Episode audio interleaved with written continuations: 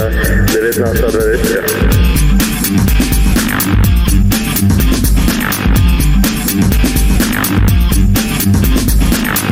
You're listening to Studio 1920 podcast.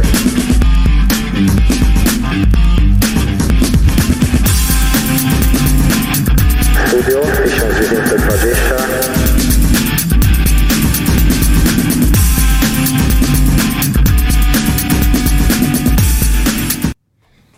Dobry wieczór, poniedziałek 19.20, czas rozpocząć 64. odcinek Studia 1920. Witają Was Pitero.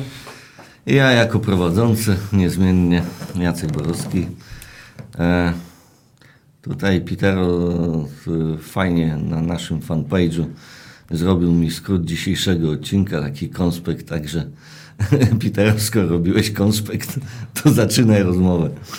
W sensie ja mam dzisiaj pierwszy podjąć jakiś temat. Tak, podejmij temat, bo mamy taki luz na przerwę reprezentacji. Jagiellonia nie grała, piłkarze odpoczywali, niektórzy się wybrali w Europę pozwiedzać, inni w inny sposób regenerowali się, a później wrócili do treningów. I to jest ostatni tydzień przygotowań przed wznowieniem ligi. No i dobrze, że powiedziałeś, że jest przerwa na reprezentację, więc pierwszy temat. Reprezentacja Polski. Mamy awans. Hurra! A musimy o tym gadać? No oczywiście, bo to jest ważna sprawa. Jesteśmy w Polsce, żyjemy w Polsce, kibicujemy Polsce. Wiem, że Jagiellonia, no ale Jagiellonia nie grała w weekend poza rezerwami. Rezerwy jeszcze spokojnie mówimy, ale wydarzenie numer jeden na boiskach w Polsce w ten weekend to były mecze eliminacyjne, no, które oba wygraliśmy i mamy awans. I tak naprawdę pierwsze pytanie, czy jest się czym podniecać, czy też nie, bo wczoraj po tym meczu to szampany strzelały, tutaj Lewy, Milik, tam Brzeczek się jak dorwał do tego szampana, to też... Połowę butelki wypił. Tak, poświętował. Czy to jest w ogóle powód do jakiegoś świętowania? Przez górne jedynki przeszło dużo część tego szampana. W sensie przez tę przerwę między zębami. Ale pytanie, czy to jest w ogóle sens, takie świętowanie, bo dla mnie to się przypomniało to drugi raz, kiedy zdobyliśmy srebrny medal i no i w sumie nie wiem. Jak zobaczyłem, jak oni świętują, to włączyłem natychmiast telewizor, bo mi się odechciało. Sorry, nie tak grającą reprezentację chciałbym oglądać. Potencjał zawodników jest no mega najlepszy, moim zdaniem. Może nie w historii, bo drużyna 74, którą pamiętam, no to była kozacka na tamte czasy, no ale... No mega i długo nie będziemy na pewno mieli tak mocnej reprezentacji jak w tej chwili, znaczy tak mocnej, no bo z gry i z boiska to ona nie jest wcale taka mocna, ale tak mocnej, tak zbudowanej na tak mocnych zawodnikach i grających w topowych ligach w Europie, grających w pierwszych składach. No za nami dwa mecze, czyli Łotwa, no generalnie... Pozwolisz, że o Łotwie to powiem tak. Wyszedłem sobie z pieskiem na spacer przed meczem, żeby zdążyć na początek spotkania. Pieskowi trochę dłużej to zajęło, także przyszłem w 14 minucie, przyszedłem do domu w 14 minucie, włączyłem telewizor, było 2-0. No ale ogólnie straciłeś najważniejsze... Pooglądałem 20 minut bodajże, tak mnie znudził ten mecz, że po prostu obudziłem się już w studiu pomęczowym. No bo trzeba powiedzieć sobie jasno, Łotwa na ten moment to jest jedna z najgorszych reprezentacji na całym kontynencie. Oni są kompletnie... na przedostatnim miejscu. Są kompletnie nie wyznaczają żadnego poziomu. No i dwumecz wygrywamy z nimi 5-0, bo w pierwszym meczu 2-0, zresztą byliśmy na nim. Ale jak sobie popatrzę na te dwa mecze z Łotwą, która niby jest właśnie ta przedostatnia, no to tutaj naprawdę to nie wyglądało dobrze. Mecz domowy, naprawdę mieliśmy dużego farta, że tam nie przegraliśmy, bo Łotwa miała szansę. Tutaj z kolei Łotwa tych szans za dużo nie miała. Owszem, w defensywie byliśmy czujni, ale z kolei w ataku po tych dwóch szybko strzelonych bramkach nagle wszystko stanęło. Siedliśmy i praktycznie sami się uprosiliśmy o to, żeby Łotwa jakąś cwaną kontrę wyprowadziła, strzeliła bramkę kontaktową i zrobiła się nerwówka. No, na całe szczęście tej nerwówki nie było, ale sam poziom tego meczu to... No ja określiłem swoim snem. No słuchaj, tam naprawdę oni nawet się nie starali nam jakoś przeszkadzać przy tych bramkach. Wystarczyło trochę przyspieszyć, trochę inwencji twórczej, albo po prostu jak Grosicki skiksować potężnie i była sytuacja stuprocentowa. W tamtej bramce na 3-0 to w ogóle obrońca, który stały się gapił i w ogóle nie trzymał linii spalonego, podsumował poziom sportowy drużyny łotewskiej. No i w tym meczu nasza kadra, mimo że wygrała 3-0, to zaprezentowała się bardzo słabo, bo mając takich piłkarzy powinniśmy tam po prostu klepać i to klepać przez całe 90 minut, stwarzać sobie sytuację za sytuacją i nie wygrać tego 3-0, tylko 5-6-0 w takim stylu, gdzie po prostu już w ostatnich 15 minutach, owszem, ja bym wtedy rozumiał, wygrywając 5-6-0 odpuścić, żeby nie kompromitować rywala, ale my w tym meczu tego nie chcieliśmy pokazać, nie mieliśmy tego ciągu na bramkę. No z kolei wczorajszy mecz Macedonia. Jeszcze odnośnie Łotwy. Glik podsumował. 3-0 wygrywamy. Nie było w nim radości, było wkurzenie porządne na postawę po 2-0. Wiesz, bo takich 11 Glików i naprawdę ten mecz by się skończył 6-0. Wiesz, bo to wygrać 3-0 z Łotwą, to ja porównałem sobie, siedząc w domu z rodziną, rozmawiając w trakcie meczu, że to jest taki sam poziom umiejętności, żeby wygrać te 3-0 z obecną Łotwą, to tak samo jakby wsiąść do samochodu, przykręcić kluczyk w stacyjce i wrzucić jedynkę. Bądź wsteczny, zależnie jak stoimy na parkingu. No to już na tym się kończy właściwie ta trudność i tak samo trudność wychodzi w takim meczu te wygranie 3-0, ale mecz się odbył okej. Wczoraj mieliśmy okazję trochę pokazać się inaczej. Graliśmy z o wiele lepszym zespołem, który koniec końców i tak nie jest jakoś wybitnie mocny, bo to jest taki typowy przeciętnik europejski, powiedziałbym, ta Macedonia. To nawet nie jest poziom Słowenii, moim zdaniem. No oczywiście oni wygrali u siebie ze Słowenią, ale wciąż Słowenia moim zdaniem ma znacznie lepsze indywidualności od Macedonii. No i w tym meczu mogliśmy jakby trochę się zrehabilitować.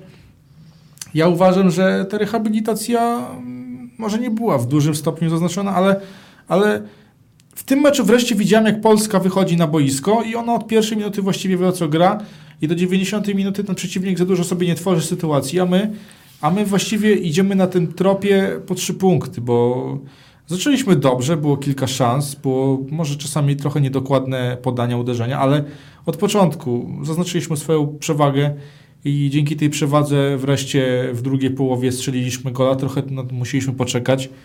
No i w sumie ta bramka padła z długiego podania Krychowiaka i przyjęcia Lewego, gdzie idealnie na tor poruszania się piłki wbiegł Przemek Frankowski, strzelił swoją pierwszą bramkę, gratulacje, było jego drugie dotknięcie w tym meczu, ale ogólnie reprezentacja w tym meczu wreszcie pokazała, że może mieć jakiegoś ducha.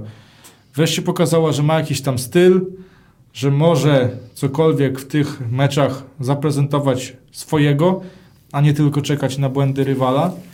No i być może to jest ten moment, gdzie wreszcie zaczniemy się jakoś, nie wiem, turlać w kierunku tego optymalnego poziomu, który być może da nam, nie wiem, powtórzenie wyniku z Euro 2016, bo moim zdaniem nas na to stać. Jeżeli chodzi oczywiście o indywidualności. Z potencjału indywidualności, tak. No ale wiesz, ja wciąż uważam, że z Brzeczkiem tego nie osiągniemy. Z Brzeczkiem sukcesem będzie, że... Już jest sukcesem, że wiesz... Nie, to... No, jeżeli sukcesem jest dla nas awans na 24-drużynowe Euro... No, może, z takiej grupy, no to widzisz, mamy duży potencjał. Ja nie mówię o medalach, ale żeby pokazać się z dobrej strony. Ja nie oczekuję, że oni wyjdą na Euro, wygrają 3 mecze w grupie, wygrają 1/8 i w ćwierćfinale powalczą o awans do strefy medalowej. Ja oczekuję, że my tam będziemy grali swoje i zagramy na miarę naszego potencjału, bo mamy tych zawodników w dobrej formie znowu. Wreszcie Krychowiak zaczął grać, wreszcie Krychowiak wygląda jak człowiek, a nie jak jakiś tam zagubiony gość z innej planety. No Lewy to klasa sama w sobie. Milik wczoraj może się przełamał wreszcie. Może Piątek wróci do formy. Z Krychowiakiem to jest tak, że on dostał więcej swobody to, co ma w lidze rosyjskiej. Dostał więcej swobody na 8. Nie jest typowo odpowiedzialny za pomoc stoperom. Nie jest typowo 6. Wszedł na 6 Jacek Góralski. I to on zrobił całą robotę dla Krychowiaka, że on miał więcej luzu, mógł sobie poprzerzucać te piłki, miał więcej czasu na to, żeby się rozejrzeć. Krychowiak to potrafi, no. Asysta drugiego stopnia przy bramce na 2-0, no, na 1-0, no, kapitalna wręcz. No tak, ale co do Góralskiego, ja przed meczem naczytałem się, jakie to było brutalne. Jak ludzie się po prostu nie znają na piłce? Ja napisałem na Twitterze taki post, że w sumie jak czytam ludzi opinie na temat, dlaczego Góralski, a nie ktoś inny, no to się tak pomyślałem, no to ja się nie dziwię, że w Polsce ludzie są tak wybredni, że w Polsce ludzie nie są kibicami piłki nożnej, tylko oglądaczami, bo jak można narzekać, że wychodzi Góralski w momencie, kiedy Klich gra słaby mecz z Łotwą, trzeba coś zmienić, Bielik jest kontuzjowany. Ja przepraszam, ale Klich to nie zagrał żadnego dobrego spotkania w eliminacjach, a grał cały czas. Trzeba było coś zmienić. Bielik jest kontuzjowany, więc no, naturalnym jest, że innym naturalnym defensywnym pomocnikiem w kadrze jest Góralski, a jeżeli chcemy Krychowiakowi dać tę wolność w środku pola, no to musimy mieć dodatkowego, zabezpieczającego defensywnego pomocnika. No i ten Góralski to był naturalny wybór, no ale ludzie tego nie rozumieli. Ludzie nie mogli zrozumieć dlaczego i po co, dlaczego Góralski. Inna sprawa. Ja mam wrażenie, że większość kibiców, nie mówię, że w tym kraju, bo kraj jest duży, 40 milionów ludzi, ale większość takich typowych kibiców, którzy naprawdę chcą tutaj być jakimiś opiniotwórczymi, chcą coś pokazać swoimi wypowiedziami, no to wielu z nich tak naprawdę czerpie swoją wiedzę tylko i wyłącznie ze skrótów i potem wychodzi takie coś jak z Nowikowasem, że ludzie są zdziwieni, że Nowikowas potrafi zrobić 5-6 strat z rzędu. No i ludzie są wtedy zdziwieni, że jak to tak, a w Jagiellonii przecież grał o wiele lepiej, gdzie jest jego ta normalna, gdzie jest Nowikowas, daliście nam brata bliźniaka, nie? No to takie teksty się pojawiały, no to, ale to jest ten sam schemat jak z Nowikowasem. Nowikowas grał właśnie w taki sposób, a nie jak na skrótach, gdzie tylko widać bramki i asysty. No a Góralskiego ludzie oceniają z tego, że kiedyś tam kilka żółtych kartek dostał, że jest agresywny, że drewniany, nie potrafi grać w piłkę, a on już tak naprawdę pod koniec swojej przygody w Jagiellonii już wtedy zaczynał grać piłkę, bo na początku owszem, był taki drewniany, był, nie? Znaczy może nie tyle drewniany, ale bał się grać piłką. Ale szedł to już albo piłka, albo nogi. Tak, ale było takich dużo sytuacji, gdzie odzyskiwał i oddawał do najbliższego. Z każdym meczem w Jagiellonii Góralskiemu polepszył się timing w tych wejściach. No i też grał odważniej. Gościu ma serducho wielkie, gościu ma wielką wytrzymałość, on biega 90 minut, no jak bulterier, no. Wiesz, tacy piłkarze jak Góralski, jak Nowikowas są ofiarami tego, że Jagiellonia w mediach nie ma takiej pozycji jak Legia, jak Lechia. Tak, żeby Góralski do Ludogorca się dostał z Legii, na pewno super. Byłby oklaskiwany i same pochlebne opinie by o nim były, że tak, Góralski powinien grać w reprezentacji. Się dziwię, że w ogóle nikt nie zapytał się Jędrzejczyka, dlaczego nie. No ale właśnie, wiele osób tak to oceniało, że przecież on kiedyś tam zodzidził ofoę, to tam on drewniak i agresja i w ogóle. W tamtym w meczu z Macedonią było tych kartek, nie wiem, z 6 czy 7.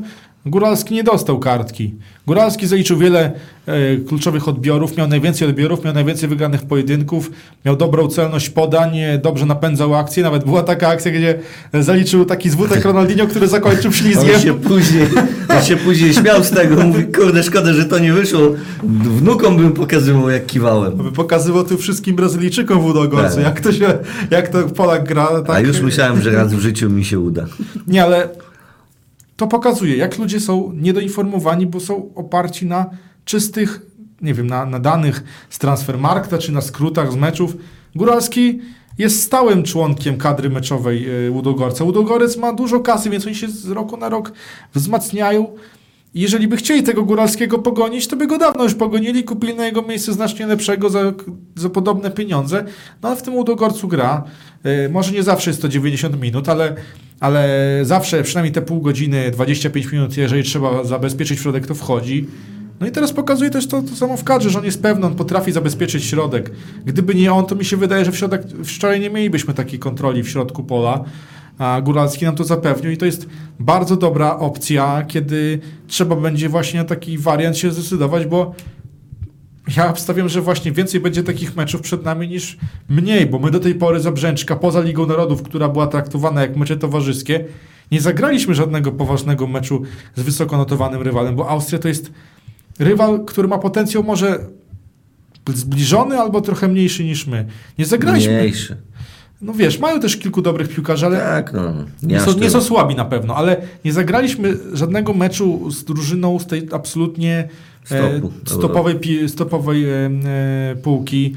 Niemcy, Holandia, Portugalia, Hiszpania. Anglia, Hiszpania, Włochy. Nie graliśmy z nimi. Z Portugalią, z Włochami tylko bliżej. No ale wiesz, ale Liga Narodów to była taka, że tam na przykład w Portugalii... No, poza tym Brzęczek wchodził do kadry, to były pierwsze dwa mecze. A tam nawet w Portugalii Ronaldo do niego też podchodzi do tego tak trochę towarzysko. Też nie mieli takiego wejścia. Włochy w tamtym okresie dopiero zmieniały trenera też. On szukał nowych rozwiązań, więc nie można tam tych meczów traktować, że tam rzeczywiście ale koniec końców trener Brzęczek i tak selekcjoner utrzymał nas w Lidze Narodów. No, utrzymał. No, przy zielonym stoliku, ale utrzymał. No i teraz to jest takie pytanie. Mamy awans zapewniony. Przed nami dwa mecze. Słowenia u siebie, Izrael na wyjeździe. Co robimy? Czy zgrywamy to, co mamy, czy szukamy dodatkowo nowych rozwiązań? Ja bym zgrywał to, co mamy. Tylko czy trener Brzęczek potrafi cokolwiek zmienić, cokolwiek prowadzić i czy ma pomysł na ten zespół, jak on ma funkcjonować poza przybłyskiem indywidualności. Uważam, że na obecną chwilę, mimo że mamy ten awans, nie możemy sobie pozwolić na spadek z pierwszego miejsca, bo może się to zakończyć nawet losowanie z trzeciego koszyka. A możemy, wygrywając grupę i wygrywając te dwa mecze, być losowani z pierwszego koszyka. Jak to jest ważne, widzimy po tych eliminacjach. Trafiły nam się ogóry, no bo tak można to nazwać poza Austrią, no ale ogóry ogólnie, których powinniśmy takim składem osobowym rozwalić, no i to robimy. Dzięki Bogu to robimy, męczymy tą bułę, ale to robimy. No się rozwalać nie rozwalamy, ale wygrywamy. No wygrywamy. No i mamy awans. To nie może źle ująłem to. No, też punktujemy po prostu. Dokładnie, na nich punktujemy regularnie, nie tracimy tych punktów. To właśnie pokazało, jak ważne jest losowanie z tego jak najwyższego koszyka. Jeżeli Brzęczek zacznie szukać nowych zawodników, myślę, że to nie jest ten czas i nie to miejsce. Ja bym chciał, żeby Polska była losowana z pierwszego koszyka, bo będąc losowanym z trzeciego koszyka, to na pewno tam żadnych sukcesów w tym Euro w 12 państwach nie osiągniemy. No na pewno ten koszyk jest ważny, bo...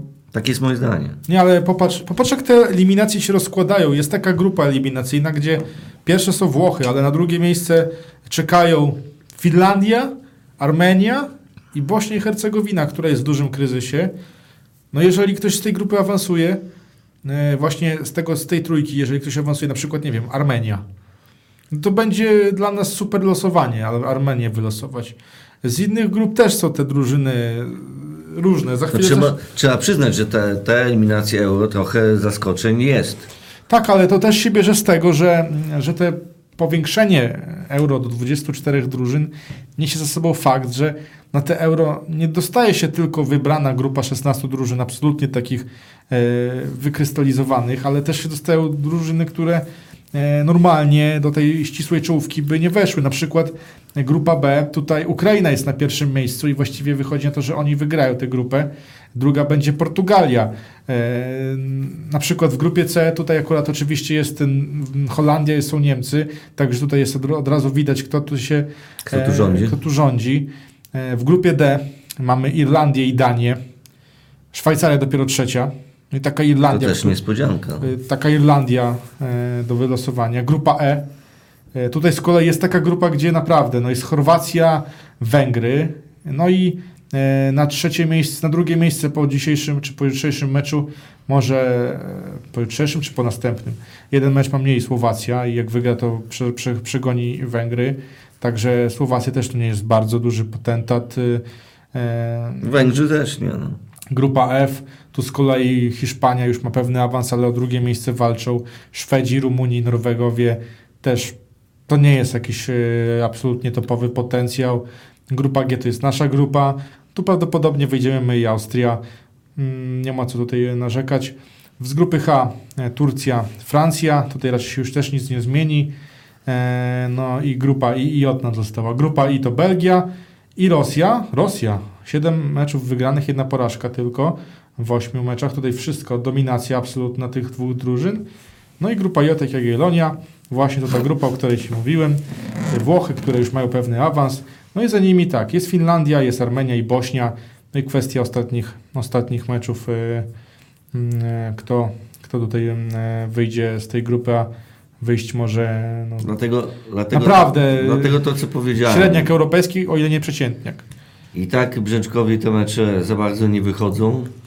To jeszcze teraz nabrać nowych zawodników pod kątem sprawdzania ich przydatności do reprezentacji, mając przed sobą te losowanie i spadek na drugie miejsce, ewentualnie spadek do trzeciego aż koszyka. Nie brałbym tego. Jestem za tym, żeby grać to i cementować ten zespół.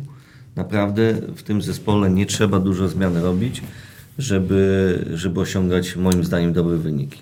Tylko teraz popatrz na to, że gramy to. W następnym roku przed Euro zostaje nam zgrupowanie wiosenne, tam chyba marzec. No i ewentualnie zgrupowanie przed Euro, jakiś sparring przed Euro. To będą może 3-4 mecze max. No aż tak dużo moim zdaniem nie będzie, nawet nie będzie czasu na to. Mi się wydaje, że 4 mecze jeszcze takie towarzyskie zagramy przed Euro. No bo 2 przed Euro to jest normalne. Zawsze gramy takie 2 mecze przed turniejem wielkim i 2 wczesną wiosną. No i wtedy już na pewno musi ktoś nowy się pojawić. Bo ja oglądałem ostatni mecz młodzieżówki. Naprawdę Jóźwiak mi bardzo mocno zaimponował. On wchodzi w dribbling. A to Jóźwiak w Ekstraklasie imponuje. No. Ale właśnie, bo my mamy na tych skrzydłach biedę. Pojawił się Szymański, który nie jest jakimś wybitnym na razie piłkarzem, on ma duży potencjał, on pokazuje. Ale pokazuje. Tak, pokazuje, ale właśnie o to chodzi, że my mamy taką biedę, że wchodzi Szymański i my jesteśmy po prostu zadowoleni, bo ktokolwiek potrafi wziąć piłkę i dryblować. Do tej pory tego... Ale uderzenie techniczne. Ale tych zawodników mamy kilku, tylko do tej pory poza Szymańskim tam zbyt wielu nowych nie testowaliśmy. No, był tam testowany... A dlaczego? No, wujek musiał nabijać, tak? Ale wiesz, był testowany na przykład Kownacki, nie? Ale moim zdaniem to nie jest żaden skrzydłowy. No, nie ma takiego dryblingu jak... To jest napastnik, to jest taki... tu trzeba snajpera. Akurat o snajperów nie musimy się martwić. To jest taki Solskier polski, bo on też ma twarz dziecka cały czas. Tak, mi się wydaje, że twarz dziecka to bardziej Świderski ma, który strzela w pałach. No ale mówię, Jóźwiak trzeba spróbować. Tak, Jóźwiaka trzeba spróbować. Na pewno wiosną. No bo jeżeli myślimy o tej kadrze, pamiętajmy, Euro to może być koniec dla wielu piłkarzy, bo Grosicki nie jest już młodzieniaszkiem. No, Grosicki na pewno, to już nie będzie dla niego kolejny turniej. Dla Grosickiego to jest ostatni wielki turniej. Ja myślę, że Lewandowski jeszcze zaistnieje w eliminacjach Mistrzostw Świata i będzie chciał awansować do Mistrzostw Świata. I to też już będzie jego koniec. Znaczy wiesz, Lewandowski mi się wydaje, że to jest bardzo zdrowo prowadzony człowiek. Ale to zależy jak będzie grał. Popatrz wczoraj na Pandewę, on naprawdę kilka sprintów miał. Tym się skończyło. No wiesz, ale on sam tam jest. Nie ma zbyt Góral go dużo młodszy od niego. Tak, ale Lewandowski to ma potencjał, żeby jak Ibrahimowicz bardzo długo być na tej scenie, a biorąc pod uwagę, że u nas no raczej nie szykuje się drugi taki piłkarz. Ja wiem, że Milik i Piątek mają potencjał, że Świderski strzela gole, że Klimala strzela gole, ale nikt chyba nie ma szansy na ten moment. Patryk jest w ogóle w megafonie, bo co reprezentacja gol, co mecz w Jagiellonii to gol, asysta. No, nikt nie wejdzie na poziom lewego i on będzie po prostu w tej kadrze. Nawet jeżeli będzie w tym wieku 36-7 lat, nawet na te ostatnie pół godziny, to on musi w tej kadrze być, bo musi być ktokolwiek taki z tą ekstra jakością. Ja czuję, że on będzie chciał. Możliwe będzie 100 bramek w reprezentacji? Jest kosmos. Ale popatrz na Ronaldo, on ma 35 lat już chyba. Nadal w megaformie jest i ja czuję, że Lewandowski jest w stanie być w takiej samej, bo on też się prowadzi w podobny sposób. Ja nie mówię, że to już przed nim jeszcze kilka lat dobrego grania.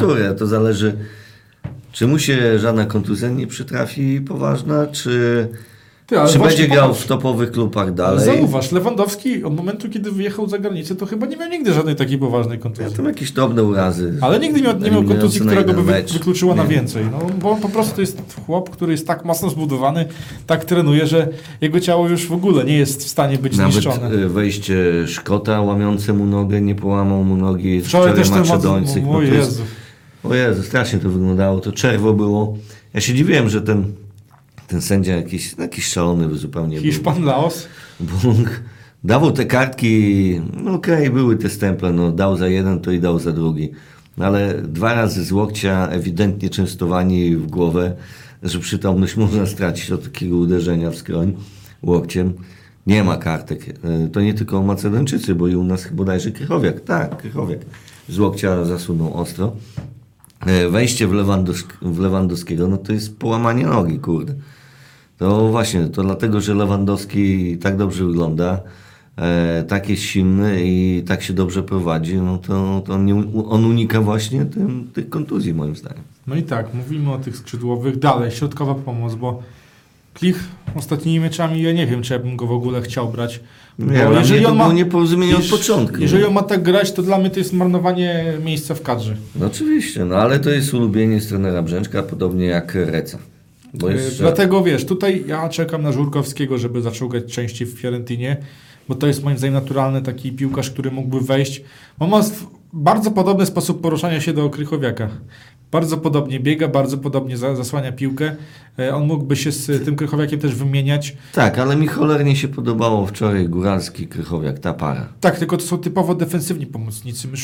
Ale widzisz, Krychowiak nie jest typowo defensywny. Zobacz, jak gra w racji, jak wczoraj grał na ósemce. On nie grał defensywnego, on nie zabezpieczał tyłu. Tylko to jest taki zobacz, ile miał miejsca, ile oddał strzałów, jak nie oddawał strzałów, ile cennych przerzutów, których nie robił, bo cały czas był zaoferowany, żeby wspomagać linię obrony. Cofał się do nich, tak jak u nas Taras się cofa, tak, jako trzeci obrońca, tak, pomiędzy środkowych obrońców chodzi.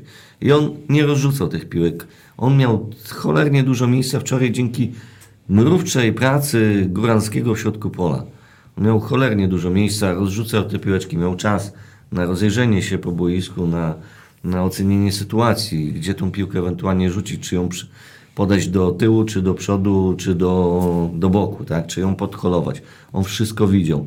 A poprzednie mecze uważam, że za wiele nie widział. Był skupiony tylko i wyłącznie na pomocy dla obrońców, wiadomo. Z tyłu głowy też na pewno miał, mimo że to kolega, ale miał, że Glik nie jest w formie. Sam Bednarek. Poza tym lewa obrona cały czas kuleje w kadrze. Myślę, że na tym był skupiony bardziej.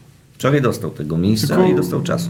Właśnie mówię o tym Żurkowskim, charakteryzuje jako takiego piłkarza bardzo podobnego do przodu, jak Krychowiak, że właśnie jeżeli Klich się nie nadaje, to niech w jego miejsce wejdzie Żurkowski, bo możemy go przykładowo mieć wtedy naturalnie na tym miejscu Krychowiaka, jeżeli trzeba będzie coś zmienić, bo nie mamy takich typowych ósemek mocno zbudowanych. Ani Klich, ani Furman, ani no nie wiem, kto tam jeszcze może zagrać. Myślę, że szybciej to Furman dostanie grę niż Żurkowski. Ale... ale tylko tak będzie. Ja wiem, że jak to jest, ale... Teraz Romańczyk ma najwięcej przechwytów w Ekstraklasie.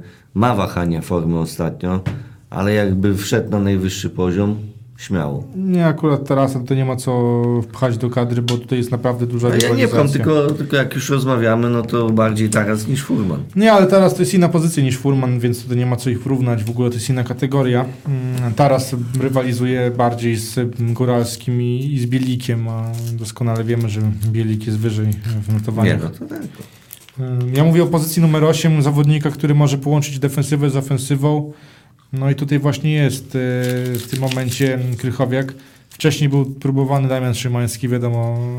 Na ten moment on w Rosji już nie ma takiej mocnej pozycji jak wcześniej. Był Klich nie wypadł dobrze. No i teraz tak, powołał tego Furmana. Jest, tak jak powiedziałem, Żurkowski. Może w końcu coś się ruszył Piotrowskiego w Gęcie to może niekoniecznie.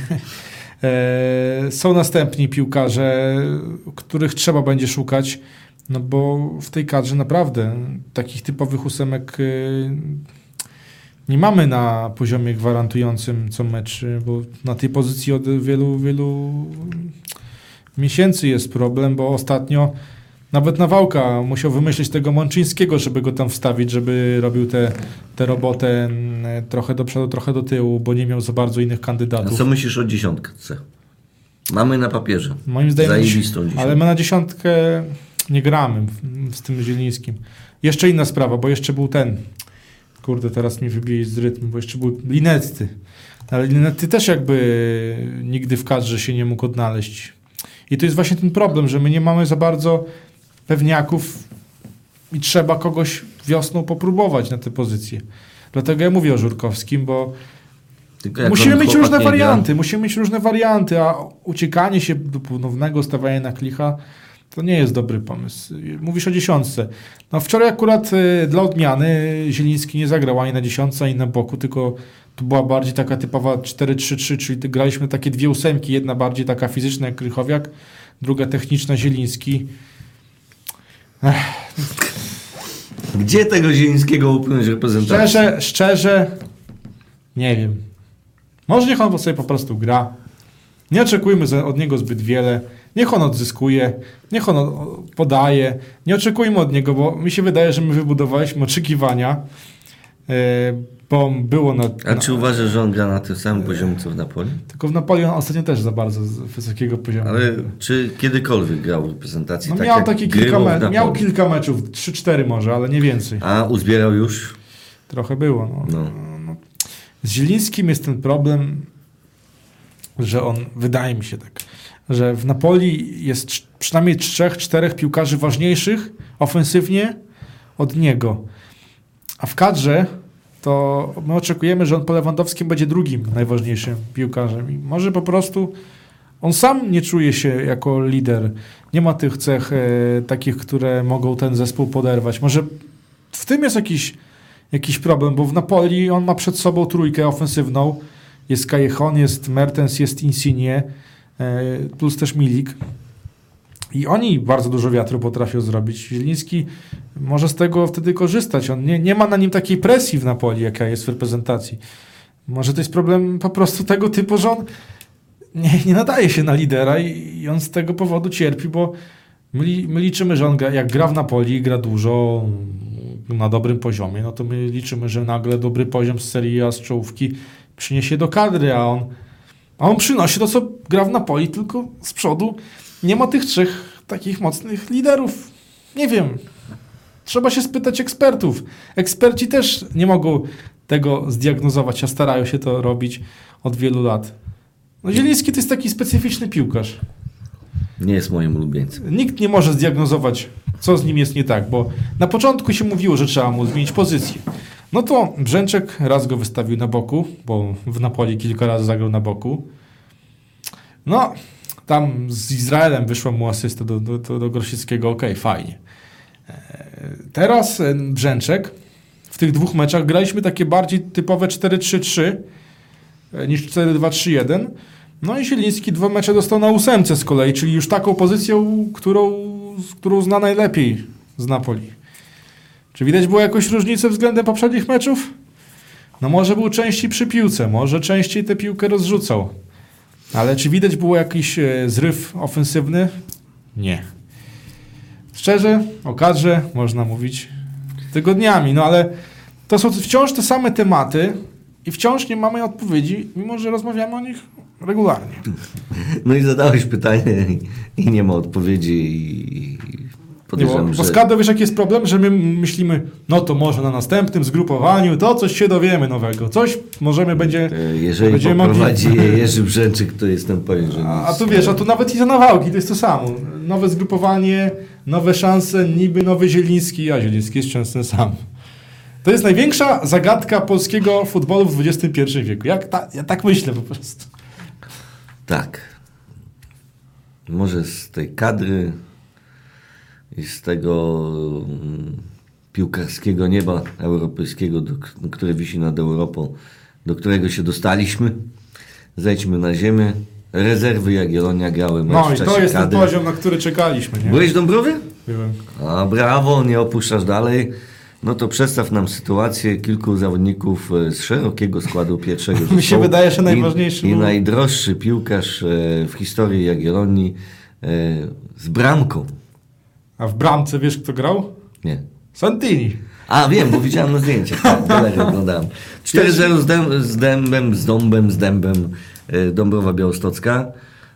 Z drużyną, która zbierała się, jak już rozgrywki trwały. No ale jest zwycięstwo, jest powrót do zwycięstw i no i trzeba to szanować. Możesz powiedzieć coś więcej o tym meczu? No ogólnie było dużo zawodników z pierwszej drużyny, ale to było do przewidzenia ze względu na to, że nie graliśmy żadnego sparingu oficjalnie. No z pierwszego składu nie było. Nie, no było. Z pierwszego składu? W bramce był Santini. Ale to nie jest pierwszy skład, ja mówię o pierwszej 11, no z rezerwowych. No ale z pierwszej 11 nigdy w rezerwach dużo nie gra piłkarzy. Właściwie nigdy nie gra piłkarzy. Grają piłkarze, którzy są z ławki do wejścia, ale za dużo nie grają, więc grał Błyszko, grał Santini, grał Kadlec i Bodvarsson na bokach obrony. W środku pola był Poltanowicz, na boku grał jeszcze Kostal. Grał Chorin. Ale Chorin grał w drugiej połowie i to jest właśnie typowy bardziej pod rezerwy zawodnik, bo on nawet z ławki jeszcze nie wszedł. No i Ogień grał na ataku. No powiem tak, graliśmy ok, nie oczekiwałem fajerwerków, ci co mieli zrobić co powinni to zrobili. Szczerze, ja jestem zadowolony, bo poza jednym piłkarzem właściwie każdy zagrał na tym poziomie, na jakim powinien, a weźmy też pod uwagę, że oni raczej jadąc na 11 godzinę w sobotę do Dąbrowy, no, ciężko oczekiwać od takich piłkarzy, że oni będą się żyłowali. Zagrali swoje, zagrali w tempie sparingowym, w tempie treningowym, w trybie treningowym też przede wszystkim. No i tak spokojnie pokonaliśmy Dąbrowę.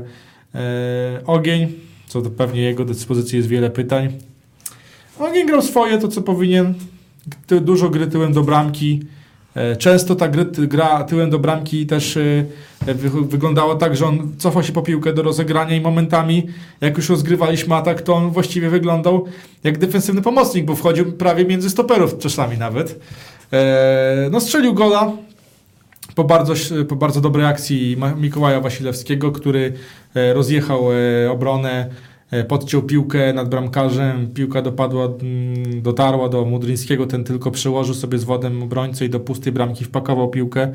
Poza tym Ogień, grając tyłem do bramki już tak typowo, na 16 metrze 2 razy, właściwie w 2 minuty rozrzucił piłkę na prawą stronę, gdzie ofensywnie wbiegał Kadlec. Miał on 2 sytuacje sam na sam, 2 razy trafił w bramkarza. Tym raz trafił mocno mu w twarz, że aż mu nos zaczął krwawić i tam go chyba operowali, bandażowali z dobre 6 minut. Tam sędzia doliczył potem do tej połowy. Poltanowicz na spokoju rozgrywał, co miał rozgrywać. Bodvarsson strzelił gola po rzucie rożnym. Głową, jego pierwszy gol w ogóle w żółto-czerwonej koszulce, licząc wszystkie możliwości. No jedyny duży minus, taki naprawdę bardzo duży minus, to Martin Kostal, który nie wiem, czy wygrał jakiś dribbling z piłkarzami. 5. poziom rozgrywek. Nie wiem, czy wygrał jakiś sprint. Miał jedną akcję, gdzie wymienił się podaniami z Kadlecem i oddał strzał zza pola karnego, no ale piłka minęła. To znaczy tam w pole podejrzewam. Nie, tam akurat pola nie ma, bo to jest stadion właściwie w centrum miasta. Tam jeden był taki strzał, gdzie trochę się odchylił Mudryński i piłka wyleciała nad bramką i wylądowała na dachu kotłowni. Tylko wiesz, to nie wynikało z tego, że ta kotłownia jest jakoś wielka, tylko ten sam ten stadion właściwie jest położony w takim dziwnym miejscu, że wchodząc do niego idzie się pod górę, a potem wszystko jakby jest w dole i jest stadion, a jeszcze za stadionem wszystko dalej idzie w dół, także to tak wychodzi, że ten stadion jest praktycznie na najwyższym punkcie w Dąbrowie położony, a potem wszystko idzie tylko niżej i niżej, także to, że ktoś wykopał komuś piłkę na dach, to nie znaczy, że wywalił ją 100 metrów do góry, nie? No w drugiej połowie już właściwie graliśmy takim typowym składem rezerwistów, no ale wszedł też Mystkowski. No cóż, no... Dobra, to już podsumowany jest. No cóż, no wystąpił. A ja tak jak cię słucham, tak obserwuję, to moim zdaniem... Czemu nie wpadłeś, kurde, na taki pomysł, żeby zrobić vloga z tych podlaskich boisk czwartoligowych? No bo praktycznie na każdym meczu jesteś... Boiska są ciekawe, bo trudno to nazwać stadionami. Ty, ale murawy dobre. Trochę są krzywe, ale dobre. Ale fajny vlog może by powstał, tak jak... Znaczy wiesz, bardziej wolałbym vlogi gdzieś z trzeciej ligi ponagrywać. Agenta była w Dąbrowie? Nie, tam była w ogóle, tam nic nie ma, to jest biedny klub bardzo, tak jak sam mówiłeś, oni są na skraju właściwie egzystencji. Tak, się zebrali. Tam nie było nic tak naprawdę, no. Sami nawet sobie wchodziliśmy na obiekt, jak chcieliśmy, bramę otwieraliśmy. To nie jest jakiś bardzo bogaty obiekt w jakieś tam ekskluzywne rzeczy. Tam dwie łazienki, dwie szatnie i taki to jest budynek tego klubu i stadion, nie? Ja muszę cię namówić na tego vloga. Znaczy, tam też nie miałem sprzęt ze sobą, ale jakoś nie czułem się, żeby tam jakoś latać z kamerami. No.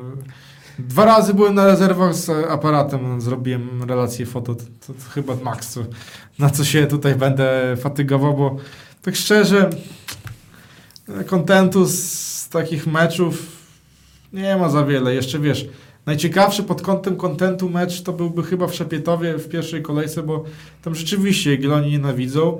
No i tam leciały ciekawe wiązanki z trybuna, a poza tym na mecz przykładowo w Dąbrowie. Ja myślałem, że to jest taki mecz dla nich, gdzie oni się trochę zmobilizują, że trochę tych ludzi poprzychodzi, ale nie wiem, czy było na przykład chociaż 100 osób. Tam mój tata stamtąd pochodzi, to on sam kilka osób znał ze swoich czasów, no ale ich tam nie było dużo. Dobra. Tam futbol, nie wiem, jakoś specjalnie nie cieszy się dużo popularnością. Tam mało co się cieszy dużo popularnością. Czemu? Jakieś tam uprawy rolne, jak ktoś będzie potrzebował jakiegoś, wypożyczyć jakiś ciągnik czy coś. Biedronka się cieszy tam dużo popularnością. Lewiatan. Tak. W tej chwili po 10 kolejkach 4 Ligi Podlaskiej prowadzimy w tabeli z 3 punktami przewagi nad Turem i Wisą. Dalej już jest Sokółka 5 punktów. Warmia Grajewo, widziałeś wynik jaki był? Warmia Grajewo przegrała ze Spartą Szepietowo 5-1. I kto tu narzekał na skład? No właśnie, tak. No. Biedaczki. No ale dobra. Gratulujemy Jagiellonii drugiej. W 11 kolejce, czyli w ten weekend, podejmiemy Kresowie Siemiatycz. Mecz odbędzie się 19, czyli w sobotę o godzinie 12. 19 to jest sobota? Sobota, godzina 12. Czyli przed meczem pierwszej drużyny. Przed meczem pierwszej drużyny. Czyli nie będzie za bardzo wzmocnień. W ogóle nie będzie wzmocnień. Znaczy tylko ci coś nie złapie na kanale. Takim płynnym akcentem przechodzimy do meczu, który nas czeka w 12 kolejce PKO Bank Polski Ekstraklasa. Także w sobotę o 20:00, tym razem 6 godzin po zakończeniu spotkania rezerw Przelew Wartowski. Przy Słonecznej podejmiemy Krakowie Michała Prowbierza. Wypadałoby się zrewanżować za Puchar Polski. No, puchar macie, to punkty dla nas, nie? Dacie. Punkty macie, to dla nas punkty dacie. Podczas przerwy na reprezentację trener Michał Probierz był widziany nawet w Białymstoku. Ciekawe, co tutaj robi. No właśnie, ciekawe. Może sprawdził, jak tam jego mieszkanie wynajmowane. No chyba to, bo on wynajmuje mieszkanie naszemu trenerowi, czy się zamienili? Piłkarzy po prostu i trenerów nie było w Białymstoku, bo się rozjechali na krótkie urlopiki kilkudniowe. No ale to zawsze jest przed przerwą na kadrę taki moment, gdzie tam chyba 2-3 dni wolnego. Tak. No, dostają piłkarze, kadrę, żeby zresetować się trochę. Dokładnie, ale też zregenerować umysł, ciało, ducha, że tak powiem. Gramy z wiceliderem. Znów wysoki stopień przed nami postawiony. Te ostatnie mecze, tak jak mówiliśmy dużo wcześniej, kilka audycji temu, te mecze pokazują nam miejsce w szeregu. W tej chwili przed meczem z Krakowią i wyjazdem do 4 Wisły Płock w ogóle nie braliśmy wtedy pod uwagę, pamiętasz? Że to jest jakiś mecz z czołówką, a Wisła Płock okazuje się, że jak dobrze jej pójdzie, to możemy nawet grać z drużyną na podium z Wisłą Płock. Czyli te mecze naprawdę pokazują nam miejsce w obecnej Ekstraklasie. Na tą chwilę przed 12 kolejką, przed meczem z wiceliderem Krakowią jesteśmy na 8 miejscu. No, ale wiesz co? Znowu jest ten moment, gdzie wiesz, co się dzieje. Kończy się kadra. Zaczyna się liga. tylko wyschnąłeś. No ileż razy to można mówić. No mam nadzieję, że to będzie po raz pierwszy wejście w ligę po przerwie reprezentacyjnej naszej drużyny z przytupem. No jeżeli nie teraz, to ja kiedy? Mam nadzieję jako kibic. No jeżeli nie teraz, to kiedy? No. To już nigdy. Teraz przed nami... Następna jest w listopadzie. Mamy 4 mecze przed następną przerwą na kadrę. No znowu te 4 mecze i później pojedziemy u siebie, zagramy z Arką. Ja uważam, że te 4 mecze to jest dla nas sąd. Sąd ostateczny nad Jagiellonią na ten sezon. Tak, rzeczywiście, zgadzam się. Bo jeżeli tutaj już przestaniemy, nadal nie będziemy punktowali, że... Tylko remisowali, przegrywali. To jest dla nas koniec sezonu. To jest koniec sezonu, dokładnie. Bo teraz... To już trzeba ratować sezon. Teraz do lidera mamy 4 punkty. To nie jest dużo, ale może być tak, że jeżeli znowu taki ciąg meczów pójdzie, to będziemy po następnej kadrze gonili 10 punktów. Oczywiście 12. Zaznaczam, że źle nie prorokujemy dla naszej drużyny, ale trzeba spojrzeć prawdzie w oczy. Ta przerwa na reprezentację, ta ostatecznie da odpowiedź, czy sztab trenerski naszego zespołu, czy nasi piłkarze potrafią w ten sposób popracować, żeby wejść na ten wyższy level z grą swoją. Teraz zostały takie 2 etapy sezonu. Teraz 4 mecze przerwa i po następnej przerwie 5 meczów. Także to nie jest dużo, to jest tylko 9 spotkań. Jeżeli rzeczywiście ten tryb fizyczny został przygotowany typowo pod te 9 meczów, jeżeli na te 9 meczów mamy wyjść naładowani maksymalnie, okej. To jest okej. Ale jeżeli się okaże, że znowu będzie jakiś problem w tym meczu, to już jest coś nie tak. Już nie mamy marginesu błędu, żeby tutaj pierwszy mecz znowu poświęcić, żeby się rozegrać i od następnego meczu gdzieś ruszyć dalej. Bo następny mamy wyjazd na ciężki teren do Płocka. Zawsze ciężki dla Jagiellonii. Znaczy taki niewygodny. Ciężki to nie powiedziałbym, ale taki dziwny, niewygodny takie mecze. No to jest ciężki, no. To nie jest łatwy teren do zdobywania punktów Legii. Nietypowy, no. Później gramy u siebie z UKS-em, który w każdej chwili może zaskoczyć. Już zaskoczył niby, ale ze słabą koroną. Ale oni, mimo że przegrywali, nie grali aż tak tragicznej piłki. I następnie jedziemy do Piasta Gliwice, które roznosi Legię u siebie jak chce. Piast znowu wchodzi na ten wysoki level. Naprawdę bardzo ciężkie mecze i na następną kadrę to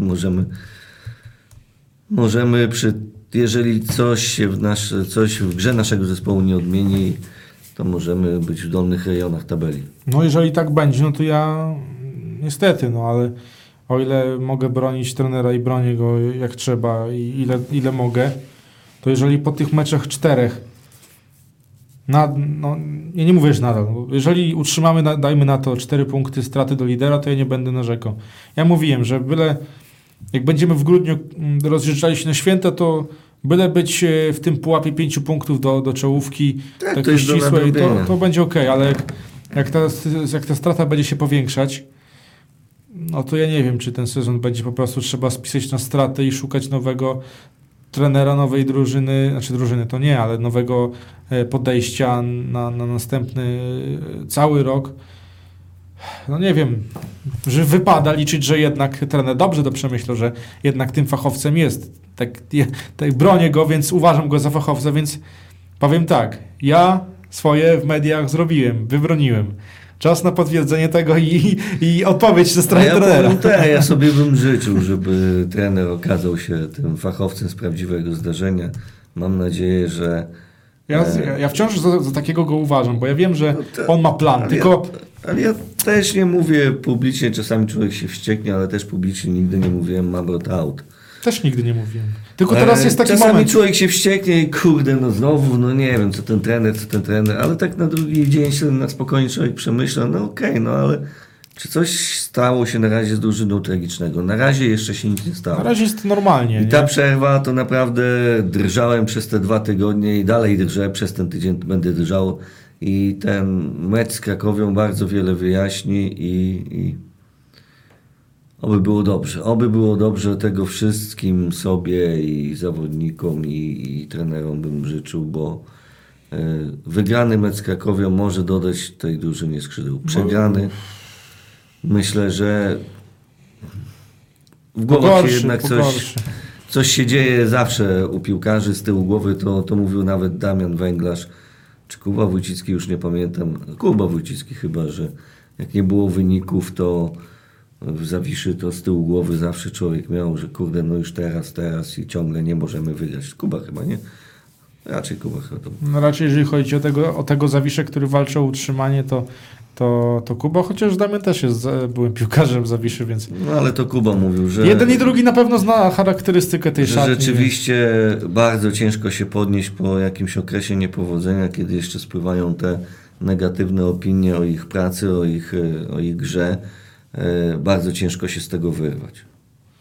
No, na pewno mamy piłkarzy, którzy są mocno doświadczeni, mają w kościach wybiegane mnóstwo takich meczów, gdzie trzeba było pograć naprawdę z dużą presją, więc liczę, że to doświadczenie się sprawdzi i w tym meczu z Krakowią zagramy dobrze, bo ta Krakowia wcale nie jest jakimś trudnym rywalem. Oni są stabilni, ale my z takimi... To jest ekstraklasa. No tak, ale my z takimi drużynami u siebie musimy przynajmniej prowadzić grę. Musimy, tylko zobacz nasz bilans z ostatnich sezonów i z tego sezonu. Na wyjeździe u siebie. No dobra, no akurat z Krakowią mamy taki bilans, że jeszcze Mamrot nie przegrał z Probierzem u siebie. 2 razy wygrał. Okej. I oby to trwało dalej. Kilka ciekawych tych spotkań w tej kolejce, a odnośnie, zobaczcie jaka piękna jesienna pogoda. Sobota, godzina 20, nic piękniejszego chyba nie może się zdarzyć. Ciepłe wieczory mają być aż do niedzieli, także zapraszamy na Stadion Przysłoneczny, wesprzyjcie naszą drużynę swoją obecnością, swoim dopingiem i pokonajmy Krakowie Michała Probierza. Dziękuję za wysłuchanie tego apelu, liczę na może niepełne trybuny, ale te przynajmniej 10 000 to moim zdaniem to jest takie minimum w Białymstoku, co powinno być. No przecież już tyle sezonów z rzędu gramy o najwyższe cele, cały czas w czołówce. Także moim zdaniem te minimum 10 000 powinno być. A niestety już w tym sezonie, mimo że aż tak zimno jeszcze się nie zrobiło, jak to w Białymstoku bywa podczas meczów grudniowo-lutowych, to jednak ta frekwencja już spadła poniżej dychy. Bardzo ciekawe derby Trójmiasta przed nami 20 października w niedzielę o 15:00. Trener się zmienił w Warce. No, w Warce się trener zmienił, tak. Arka Gdynia, Lechia Gdańsk. Lechia zaczęła już grać dobrze. Ale przed przerwą na kadrę przegrali. Ale zaczęło już tam widać, zaczął ten zespół trybić na nowo, tak jak w poprzednim sezonie i łapać te punkty. Arka, no zawsze, ale zresztą derby. Derby to są derby. No, na jakiej pozycji oba zespoły by nie były, zawsze będzie to zacięte. Arka i Lechia, te mecze derbowe, to tam... To jest, różne rzeczy brzydkie się działy. To jest duża wojna, dużo walki. No wojna kartki, jest i helikopter zawsze jest na stadionie. No teraz przy okazji napamiotła po stronie Arki Gdynia. Przychodzi nowy szkoleniowiec, nowa jakaś filozofia być może zadziała, więc na pewno będzie ciekawie, no, jak to na derbach. Ja ogólnie żałuję, że w Polsce mamy taką biedę piłkarską, bo powinniśmy tych meczów derbowych mieć dużo. No tak, nie mamy derbów Warszawy, derby Łodzi były, ale... To naciągane derby Śląska mamy, no, bo derby Śląska to wiadomo Górnik Ruch. Tak, derby Dolnego Śląska z kolei to nie jest jakiś żaden prestiż, nie... No tak się mówi, no. Derby, no to jest, że Lubin Śląsk, ale... No są tak naprawdę derby prawdziwe Krakowa... To są prawdziwe, Trójmiasta. Najstarsze i to derby Trójmiasta, no i to wszystko. No i wiesz, no i tu brakuje właśnie derbów Łodzi, derbów Warszawy, takich typowych wielkomiejskich. A propos Warszawy powstanie trzeci nowoczesny stadion Polonii Warszawa. Ciekawe, jak będą tam w trzeciej lidze grali. Czwarty. Czy w trzeciej? A czwarty poziom rozwija, tak, trzeci. No ale fajnie, no Polonii się ten stadion należy. Ale piłka w Polsce jest bardzo mocno podkreślona tym, że Warszawa nie ma drugiej drużyny na poziomie centralnym. No i to jest największy... Znaczy trzecia to już jest centralny. Nie, trzecia liga to nie jest centralny. A nie, to jest jeszcze makroregionalny. Tak, ja porównuję na przykład do Śląska. No, Śląsk tam przynajmniej jakieś drużyny ma lepsze lub mniej, czy gorsze, ale no, Warszawa to jest dramat. Tam jest ogromny po prostu dominacja Legii i przez to mamy właściwie taki problem, że nie mamy dużych firm, nie mamy dużych inwestorów. Ta liga nigdy nie pójdzie do przodu, jeżeli nie będzie w tej lidze wyzwań, bo ja uważam, że czym mniej takich właśnie prestiżowych spotkań, tym gorzej tę ligę się ogląda. Popatrz, jak to wygląda w dużych ligach za granicą, że nawet jak te Schalke na przykład nie jest na najwyższym poziomie, to zawsze ich mecz z Borussią to jest wielkie wydarzenie. Tak samo tutaj derby Krakowa, niezależnie od poziomu, też wielkie wydarzenie. I czym więcej tych wielkich wydarzeń, tym większe nakręcenie mediów. Tak, jesteśmy za. Poziom drużyny, poziom ligi wtedy idzie. Derby to są derby. ŁKS Łódź po zwycięstwie 4-1 nad Koroną odbija się od dna, tak jakby nawet tego emocjonalnego swojego duchowego dna. Jedzie do przeciętnego Górnika Zabrze z szansą na punkty. Korona bardzo słaba, nieskazywana na porażkę, na spadek, a jednak ku temu spadkowi drążąca cały czas. Zmierzająca i drążąca ten dół pod siebie. Zagra z Wisłą Płock i Wisła Płock, tak jak mówiłem, możemy jechać do Płocka za 1,5 tygodnia jako do drużyny z podium. Ale wiesz co, tak idealnie dla mnie pasuje na logikę Ekstraklasy, że po przerwie na kadrę Korona walnie Płock. Wisła Płock wyjdzie na taki pewniaku, że o, tutaj super forma, tu Korona ich sprowadzi do Korona do u siebie, jak się dobrze zmotywują, dobrze zmobilizują, jest zdolna do wszystkiego. Legia podejmie Lech, derby Polski. To derby, też naciągane trochę. No ale derby Polski w ostatnich latach zawsze Legia, Lech. Dużo się dzieje na trybunach, dużo emocji ale na trybunach. Ale przez te wszystkie rundy dogrywkowe i tych myślę, że no właśnie, to już nie ma takiego prestiżu. Ale zawsze Legia, Lech to jest mecz kolejki. No ostatnio to były największe kity kolejki.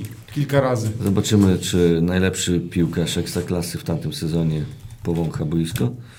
Joel Valencia? Ja nie mówiłem o pierwszym. Raków Częstochowa, w Bełchatowie podejmie Śląsk Wrocław. Wisła Kraków zagra z Piastem Gliwice.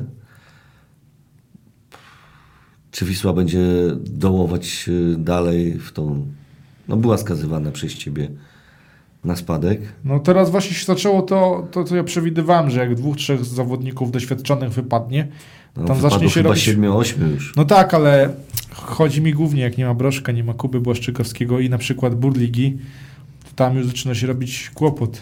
Burdello bum bum. Tak. No i przyjeżdża Piast Gliwice, no. Bardzo dobra piłka. Mimo ubytków. Wydaje mi się, że to może być ciekawy mecz, bo Wisła też u siebie zawsze u siebie ofensywnie. Tak, oni ofensywnie grają. A Piast wcale nie jest taki słaby, żeby się poddać tej Wiśle. Tak. Mimo ubytków też znacznych. To też jeden z tych przeciwników, którzy już niedługo będą z nami grali. Tak jest, bo jedziemy do Piasta w 15. kolejce. Tak, przed przerwą na kadrę. I Zagłębie Lubin, które zaczęło bardzo fajnie grać, chociaż ostatnie mecze, ekspresyjny mecz we Wrocławiu, derby Dolnego Śląska 4-4, 2-1 w Gdańsku. 3-1 tutaj Zagłębie Lubin z ŁKS-em Łódź. Także naprawdę Zagłębie Lubin rozpędziło się. 5-0 z Wisłą Płock. No to są ostatnie ich 4 kolejki. I w tej chwili podejmują lidera tabeli, czyli Pogoń Szczecin. Nie będzie to łatwy mecz dla portowców. No nie, szczególnie, że Pogoń w ostatnich tygodniach przed przerwą na kadrę zaczynała trochę dołować. Jedyny ich pozytyw to właściwie mecz u nas, który wyciągnął. Tak, bym chciał, żeby Jagiellonia wyglądała z wynikami po tej przerwie, jak Zagłębie po ostatniej przerwie. 4 mecze, 3 zwycięstwa, 1 remis. Bardzo dużo bramek strzelonych. No już teraz są na pierwszym miejscu ex aequo z Lechem Poznań. 21 trafień. No i widać, że oni naprawdę ofensywnie się rozbrykali. Trochę ich ta przerwa na kadrę mogła wyhamować, bo tam... Żliwec, Bochar bardzo mocno ostatnio słoweńscy piłkarze napędzali te drużyny. No zobaczymy, Pogoń tego resetu potrzebowała też moim zdaniem, więc być może do tej rywalizacji podejdzie już bardziej zmotywowana, w lepszych siłach. Na pewno się szykuje dobry mecz pod kątem jakości obu drużyn w ostatnich meczach, ale jak dobrze wiemy, ekstraklasa to ekstraklasa. Także szczególnie, że jest to mecz w piątek o 18:00. Dobrze, nie w poniedziałek o 18:00. Także zapraszamy jeszcze raz wszystkich serdecznie w sobotę na 20:00. Kto ma wolną sobotę, to a będzie na pewno w południe w sobotę bardzo piękna pogoda. Na godzinę 12:00 na Lewatorskie obejrzeć mecz rezerw z Kresowe Siemiotycze. 20:20 wybiła. Ramówka nasza godzinna się wyczerpała. Chociaż czasami przedłużamy, ale tak fajnie. Dzisiaj 19:20 zaczęliśmy. Dzisiaj 20. Więcej gadaliśmy o kadrze, bo nie mamy zbyt wielu okazji. Ty mówiłeś głównie. No następne nasze spotkanie po przerwie na kadrze to właściwie będziemy mogli już podsumować naszą reprezentację Brzęczka w całych eliminacjach. Będziemy mogli właściwie się już skupiać na tym, co będzie w losowaniu, co będzie na Euro. Będziemy mogli powoli już tę kadrę rozkładać na czynniki pierwsze i analizować pod kątem tego ważnego turnieju na następne lato. Także 20:20. Dziękujemy serdecznie za wysłuchanie 64. odcinka Studia 1920. Zapraszamy za tydzień o 19:20 oczywiście, już po meczu z Krakowią i po tej 12 kolejce Ekstraklasy. Do usłyszenia.